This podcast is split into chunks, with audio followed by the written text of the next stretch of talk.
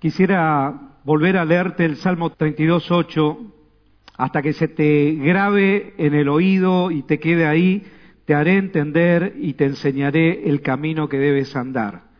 Sobre ti fijaré mis ojos. Qué bueno es que la intencionalidad de nuestro Señor Jesucristo es estar al lado nuestro y acompañarnos en todo nuestro desarrollo y nuestro andar. Si no nos dimos cuenta y no sabíamos, te recuerdo esta mañana que esto es así. Jesús por algo formó a discípulos, se internó con ellos, caminó con ellos, les habló, los, los conocía de arriba abajo, hasta las intenciones que tenían estaban muy claras delante de él. De la misma manera, Él sigue conociéndonos a nosotros en profundidad. Por algo, Él nos llamó, golpeó, yo siempre digo, quizá no nos dimos cuenta, pero había un dedo detrás nuestro que golpeaba nuestras espaldas y nos dábamos vuelta y decíamos, ¿quién me está tocando? Pero Jesús estaba golpeando de a poquito hasta llevarnos al propósito de ser su Hijo. Ese es el amor de Dios, que aunque nosotros vivimos distraídos, caminando por cualquier lugar, el amor de Dios un día se revela en nuestras vidas y causa justamente lo que hoy en esta mañana volvemos a recuperar, el testimonio. El testimonio es, para los deportistas, saben que es ese pequeño palito que cuando corre en la carrera de posta, uno corre y le entrega al otro, el otro al otro y así sucesivamente. El testimonio es que hace dos mil años Jesucristo comisionó a los discípulos y dijo, vayan por todo el mundo, prediquen el Evangelio, hagan discípulos en todas las naciones, díganles que guarden todo lo que acá está escrito en su palabra y aquí yo estoy todos los días hasta el fin. Así que una promesa que comenzó hace muchos años pero se sigue repitiendo y el testimonio es esto. Ellos recibieron ahora y seguramente se lo darán a otros y otros recibirán. Por eso en esta mañana quisiera que tomemos, así como dije, el fuerte compromiso, eh, no solamente de que esto sea un acto, y el domingo un evento, sino que sea en realidad un compromiso de todos nosotros de pensar generacionalmente en ellos.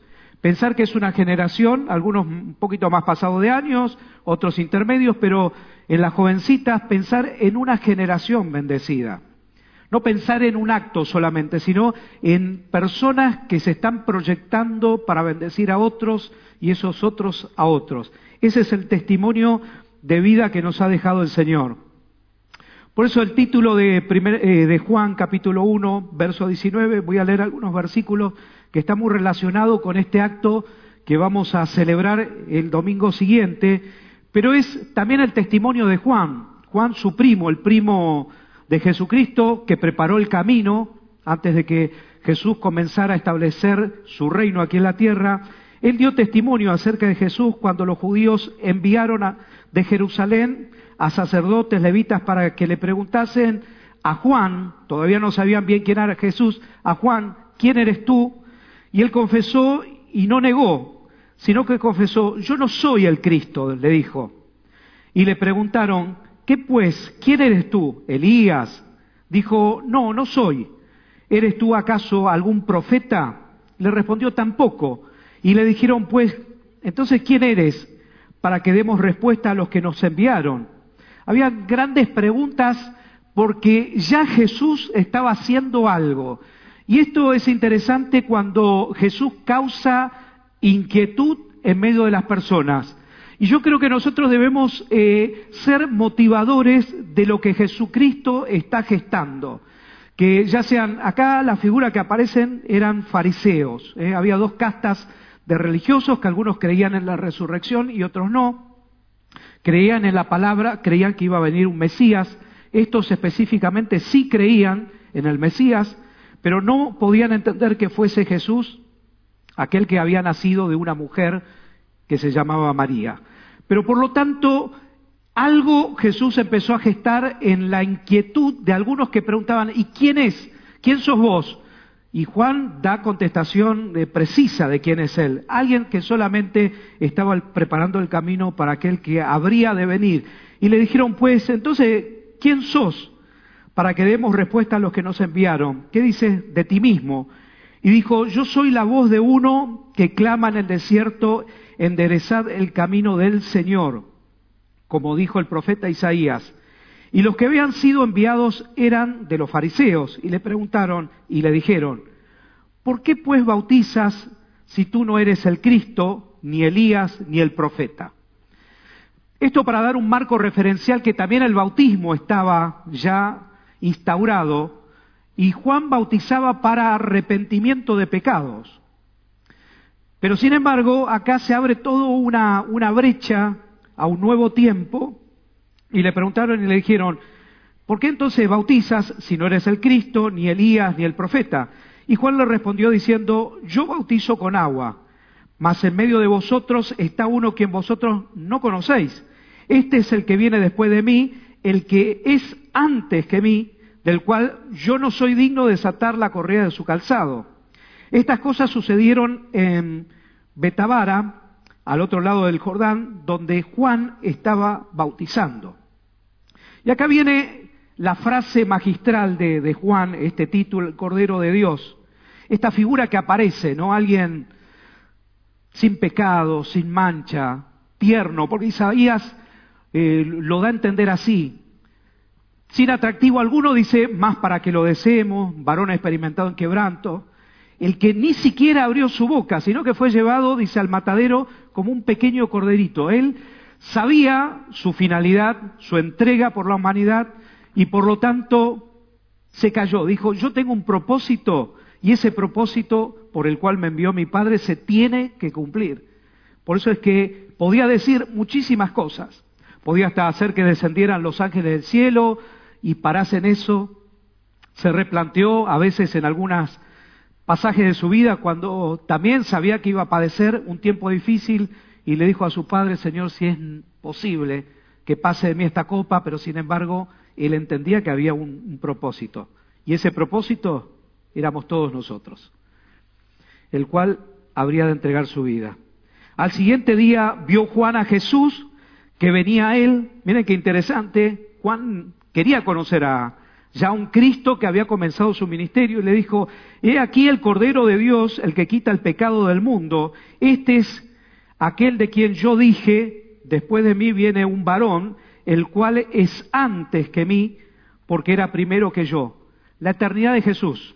Desde el principio Jesús estaba y por la palabra todas las cosas habían sido hechas y fueron hechas por Él y para Él, como dice la Biblia. Dice, y ya no lo conocía más para que fuese manifestado a Israel, por esto vine, dice yo, bautizando con agua.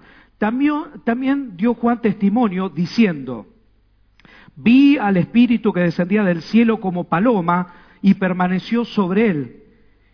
Y no lo conocía, pero el que me envió a bautizar con agua, aquel que me dijo, sobre quien veas. O sea, Juan está diciendo el que me envió, o sea, Dios ya lo estaba enviando a Juan, pero cuando veas que desciende el Espíritu Santo sobre él y que permanece sobre él, este es el que bautiza con el Espíritu Santo, Jesús. Y acá se abre un tiempo maravilloso para la iglesia primitiva, esos 50 días después de la ascensión de Jesús a los cielos, ese lugar donde dice perseveraban, los hermanos estaban todos juntos, perseveraban en la doctrina, en la oración y en la lectura de la palabra, y allí cuando estaban todos nutriéndose del conocimiento mayor de Dios, ahí como un viento recio, o sea, me da la idea de algo que arrasó con la incertidumbre y se trasladó en un ámbito de fe, ahí descendió la presencia de Dios y todos fueron llenos de la presencia de Dios. O sea, el Cristo ya no solamente iba a dar la pauta de un bautismo de identificación, sino que él mismo iba a bautizar, iba a dar de su señal claramente nosotros de esa convivencia que ahora íbamos a tener con aquel que nos va a guiar siempre a toda verdad, como así lo ha querido el Padre, en Él y Él en nosotros. Así que Juan es testigo de esta realidad. Así que en esta mañana que hemos escuchado, yo les decía a los, a los hermanos, digo, ustedes van a predicar y creo que, miren, yo seguramente al compartir con ustedes no desaté ni siquiera una lágrima y posiblemente con la exposición no desate nada. Pero los testimonios, ¿qué pasó que nos hicieron soltar de nuestros ojos lágrimas? ¿Qué pasó? Porque es una evidencia clara del poder de Dios transformando a una persona de una vida que estaba confinada sin fe y sin esperanza a una vida ahora que tiene fe y esperanza y estar seguro en Él, de recibir la consolación y la amistad de Él. Te enseñaré, te mostraré el camino que debes andar y sobre ti fijaré mis ojos. Qué bueno, qué bueno que Jesús no nos deja así abandonados, sino que Él ha querido, quiere y va a querer siempre estar al lado nuestro para que nuestra vida tenga un desarrollo pleno en Él, de manera progresiva, pero constante, para que esto se manifieste. Así que en esta mañana, queridos hermanos, vamos a ponernos de pie, vamos a adorar a Dios, vamos a reconocer en nuestro corazón esta obra maravillosa que Él seguirá haciendo. Y es bueno cuando eh, vemos que se agregan a la iglesia, porque nos hace ver que la iglesia es viva. Yo decía justamente en esta mañana que el Espíritu de Dios, la palabra de Dios, es como Zoe. Zoe, nuestra pequeña de Cristian Icaro, que lleva ese nombre allá.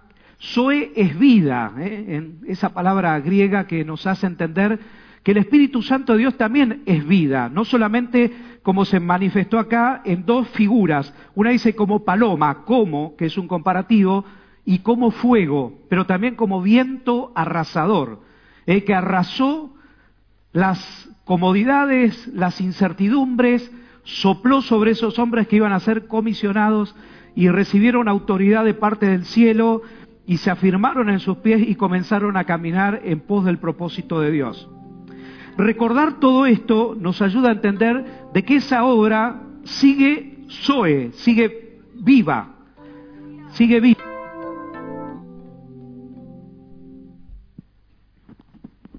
hola, se sigue manifestando de manera dinámica y activa. Y si yo te preguntara, por ejemplo, te voy a llevar al, plano más extremo, Jorge, si vos sabés que yo tengo mi auto que tiene la rueda que está pinchada y, yo voy a agarrar la ruta y seguramente en la ruta me voy a quedar por ahí estacionado y vos advertiste eso, yo me despido de vos, te digo, Jorge, eh, ahora me voy a la ruta, me voy a Mar del Plata. ¿Vos qué harías en esa situación?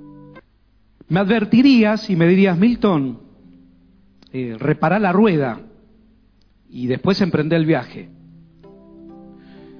Cuando nos hemos pinchado a veces, este ejemplo burdo, si nos hemos pinchado en algún momento de la vida,